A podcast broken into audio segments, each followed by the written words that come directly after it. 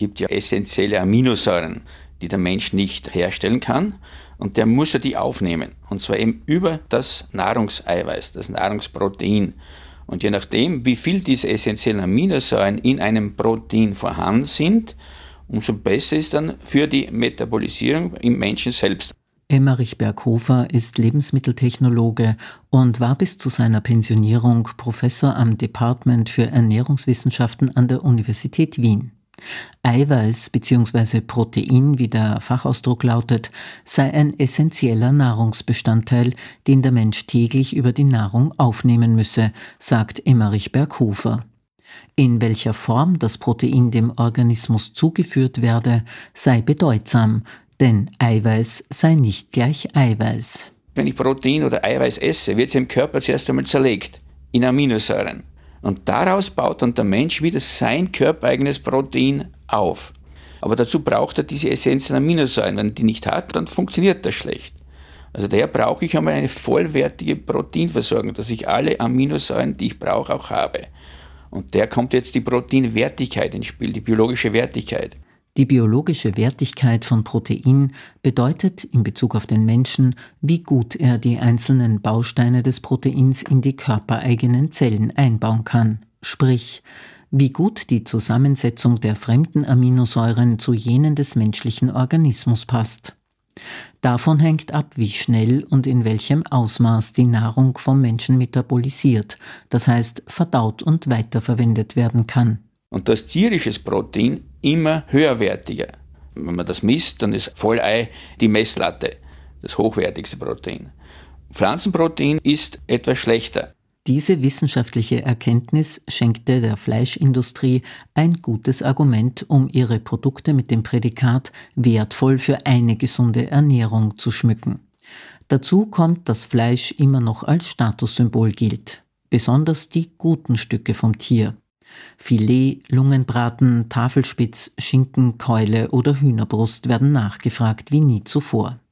Wie wir wissen, führte der immer größere Hunger nach Fleisch bei einer wachsenden Weltbevölkerung in vielen Ländern der Erde zu skandalösen Bedingungen, unter denen Tiere gehalten, gemästet, transportiert und geschlachtet werden. Aus einer Gesundheitsdebatte ist längst eine politische Debatte geworden, sagt Jürgen König vom Department für Ernährungswissenschaften an der Universität Wien. Er ist Professor für spezielle Humanernährung und forscht zu den Mechanismen von Hunger und Sättigung beim Menschen. Ich bin jetzt kein Verfechter der veganen oder vegetarischen Ernährung, aber natürlich ist das Thema einer ökologischen und artgerechten Haltung von Tieren, die man zur Produktion von Lebensmitteln einsetzt, ein ganz großes Thema und da sollten wir uns gut überlegen, wie wir da in Zukunft damit umgehen. Im Lebensmittelhandel herrscht wenig Kostenwahrheit. Die landwirtschaftlichen Produkte, die Konsumentinnen und Konsumenten im Supermarkt kaufen, sind oft hoch subventioniert, meint der Ernährungswissenschaftler Jürgen König. Es ist immer billiger und immer mehr, das wird so nicht funktionieren. Da muss irgendwas auf der Strecke bleiben. Und am einfachsten ist es halt am Anfang zu sparen und das ist dann eben das Tierwohl letztendlich.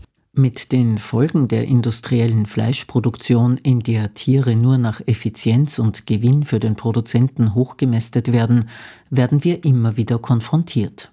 Fleisch aus Massentierhaltung ist zum Beispiel mit Antibiotika kontaminiert, die zur weltweiten Entstehung von Antibiotikaresistenzen gegen Krankheitskeime beitragen. Wasserverbrauch und der Anfall von tonnenweise Gülle, speziell in der Schweinehaltung, sind enorm. Außerdem gab es in der Vergangenheit zahlreiche Skandale. Zuerst den BSE-Skandal, der passierte, weil Rindern, die nur von Heu und Gras leben sollten, die fein gemahlenen Überreste von an BSE erkrankten Schafen ins Futter gemischt wurden.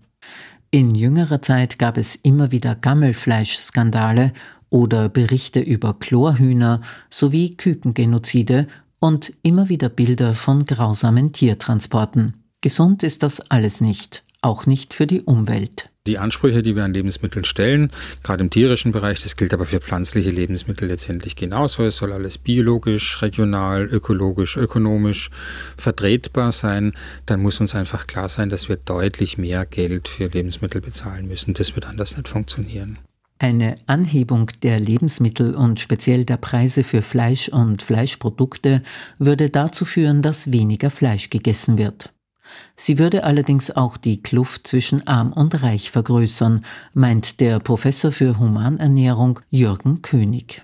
Das ist jetzt auch soziologisch nicht so ganz einfach, kann ich verstehen, dass Menschen mit niedrigem Einkommen sagen, kann man es einfach nicht leisten, mehr Geld für Lebensmittel auszugeben. Manchmal auch ein bisschen eine Frage der Prioritäten, aber de facto müssen wir das ganz klar erkennen, das wird ohne Preiserhöhungen nicht funktionieren, dass wir alle Ansprüche an Lebensmittel erfüllen. Die Grundfrage im Zusammenhang mit Fleisch ist, auch angesichts der Zustände in der Fleischindustrie, Brauchen wir Fleisch und Fleischprodukte überhaupt, um uns gesund zu ernähren? Es wird Zeit, das Thema nicht ideologisch, sondern mikrobiologisch zu betrachten. Gehen wir noch einmal zurück zu den essentiellen Aminosäuren als Bausteine der Proteine im menschlichen Körper, wie der Lebensmitteltechnologe Emmerich Berghofer bereits ausgeführt hat. Ja, der Mensch hat natürlich sehr rasch gelernt, wenn er keine vollwertige Proteinversorgung hat, dann wird er aussterben. Und er hat eigentlich jede Kultur versucht, die vollwertige Proteinernährung zu bekommen. Fleisch war oft ein Mangel, der hat man immer ausgewichen. Und zum Beispiel in Indien haben sie Linsen mit Reis, also Leguminose mit Getreide kombiniert. Schönes Beispiel in Südamerika. Die hatten Mais und Bohnen. In Europa hatten wir die Ackerbohnen und Gerste. Also immer diese Kombination aus Leguminosen und Getreide, vollwertige Proteinversorgung. Das kann man heute auch, wenn ich sage, ich möchte weniger Fleisch essen, dann kann ich hier eine vollwertige Proteinversorgung damit aufbauen.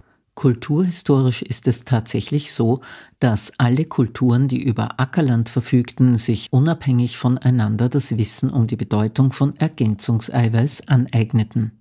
So wurde im alten China die Ernährung der Bevölkerung mit Reis, Erbsen und Sojabohnen sichergestellt. Offenbar zufriedenstellend, da jene, die die harte Arbeit machten, auch ohne Fleisch genug Kraft dafür hatten. Bis vor 100 Jahren konnte sich nur der wohlhabende Teil der Weltbevölkerung einen regelmäßigen Fleischkonsum leisten. Und wenn Sie jetzt Getreide nehmen, hat ja auch relativ viel Protein. Aber da fehlen zum Beispiel dann ein paar Aminosäuren, die kann ich aber ergänzen mit Linsen, mit Leguminosen. Die haben wieder die schwefelreiche und die anderen lysinreiche, aber in Kombination habe ich damit eine vollwertige Proteinversorgung aus Pflanzennahrung, wie wenn ich tierisches Protein esse. Unter dem Aspekt der Eiweißversorgung wäre also eine ausschließlich vegane Ernährung des Menschen nicht nur möglich, sondern auch genauso sinnvoll wie eine Ernährung mit Fleisch. Gesund kann man beide Ernährungsformen jedoch nur unter Einhaltung folgender Parameter nennen. Die Lebensmittel müssen ohne Gift auf nicht kontaminierten Böden hergestellt werden. Sie sollten aus der Region stammen und der Jahreszeit entsprechend gegessen werden. Erdbeeren im europäischen Winter zu verzehren, ist ebenso schädlich für die Umwelt wie Sojabohnen an Rinder zu verfüttern, statt mit den Sojabohnen den Speisezettel des Menschen zu erweitern. Durch lange Transportzeiten und Lagerung sinkt bei vielen Produkten der Gehalt an Vitaminen und Mineralstoffen, was ihren Nährwert schmälert. Man muss aber auch dazu sagen, wir leben in einer Zeit, wo es noch nie so viele qualitativ hochwertige, sichere von der Zusammensetzung her und von der Produktion her sichere Lebensmittel zu den Preisen gegeben hat. Also wir leben schon in einer sehr luxuriösen Phase der Menschheit, wenn man so will. Das sollte man öfters auch zu schätzen wissen. Trotz aller Skandale. Der Ernährungswissenschaftler Jürgen König weist zu Recht darauf hin, dass unsere Lebensmittel heute um vieles sicherer sind als jene, die in früheren Zeiten angeboten wurden. Dank funktionierender Kühlketten, hygienischer Verpackungen und strenger Kontrollen kommt es heute kaum mehr zu Vergiftungen durch verdorbene Lebensmittel. Andererseits hat die lange Haltbarkeit von manchen Lebensmitteln ebenso wie der niedrige Preis in der westlichen Welt zu einer Ernährungsform geführt, in der sehr viele vorgefertigte, tiefgekühlte und mit zahlreichen Zusatzstoffen versehene Lebensmittel verzehrt werden. Das betreffe auch Ernährungstrends wie die vegane Ernährung, sagt die Ernährungswissenschaftlerin vom Institut für Public Health and Nutrition der Universität Wien am AKH, Maria Walkolbinger. Ja, also grundsätzlich ist es so, das haben wir eigentlich in den letzten Jahren gesehen, dass es hier einen richtigen Boom gegeben hat in den Supermärkten. Also die Produkte sind quasi herausgeschossen wie die Pilze. Seien aber keine Pilze, die man idealerweise frisch und nur während der Saison bei einem Spaziergang im Wald pflückt. Viele Supermärkte haben bereits einen eigenen Bereich für vegane Produkte. Doch dort findet man meist nicht Vollkorngetreide, Hülsenfrüchte, frisches Obst und Gemüse, sondern überwiegend hochverarbeitete, industriell hergestellte Lifestyle-Produkte. Grundsätzlich ist es ja gut, wenn man eben Alternativen hat, aber bei den Produkten ist es oft so, dass sie eben ultra hoch verarbeitet sind. Also dieses Stichwort ultra hoch verarbeitet, dass sehr viele Zusatzstoffe drinnen sind, die wir nicht unbedingt in den Lebensmitteln haben wollen oder eben auch sehr viel Salz, Zucker und Fett enthalten ist. Also da muss man schon sehr gut auf die Nährwertkennzeichnung oder generell auf die Zutatenliste schauen, was einem alles drinnen ist und hier am besten einfach auf naturbelassene Produkte zurückgreifen. Wir haben in der Natur so viele Produkte, die wir verwenden können, ohne diese ultra hochverarbeiteten Lebensmitteln.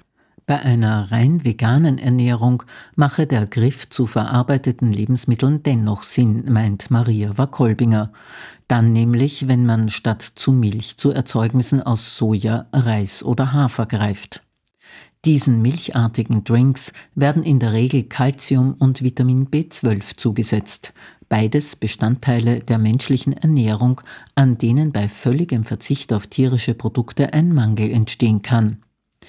Dass Lebensmittel verarbeitet werden, sei ohne dies von Beginn der Menschheit an üblich gewesen, sagt die Ernährungswissenschaftlerin Eva Winzer vom AKH Wien. Es komme allerdings auf den Grad der Verarbeitung an minimal oder gar nicht verarbeitet ist zum Beispiel Obst. In den verarbeiteten Lebensmitteln, da kann man dann auch schon dazu zählen, Speisenzubereitungen. Ja.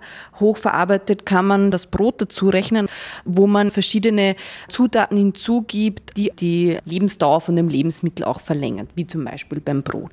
Brotteig wird seit Jahrtausenden mittels Milchsäurebakterien vergoren, um die in dem aus Mehl und Wasser bestehenden Teig enthaltenen Enzyme aufzuschließen und für den Menschen gut verdaulich zu machen.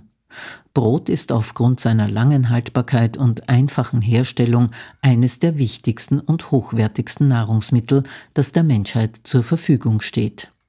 Kritisch werde die Verarbeitung von Lebensmitteln dann, wenn zu viele Stoffe zugesetzt werden, sagt Eva Winzer. Dann kommen wir zu der Kategorie ultra hoch verarbeitet und das sind dann eben diese Produkte, wo eben ganz viele Zusatzstoffe drinnen sind, damit eben verschiedene Fette emulgieren, also das heißt, wo sie dann auch bessere Konsistenz danach haben und wo auch oft eine hohe Konzentration an Salz, Zucker, Fett und auch eine sehr hohe Energiedichte drinnen ist. Zahlreiche Studien bestätigen heute, dass ultrahoch verarbeitete Lebensmittel die Gefahr von Adipositas und Herz-Kreislauf-Erkrankungen signifikant erhöhen.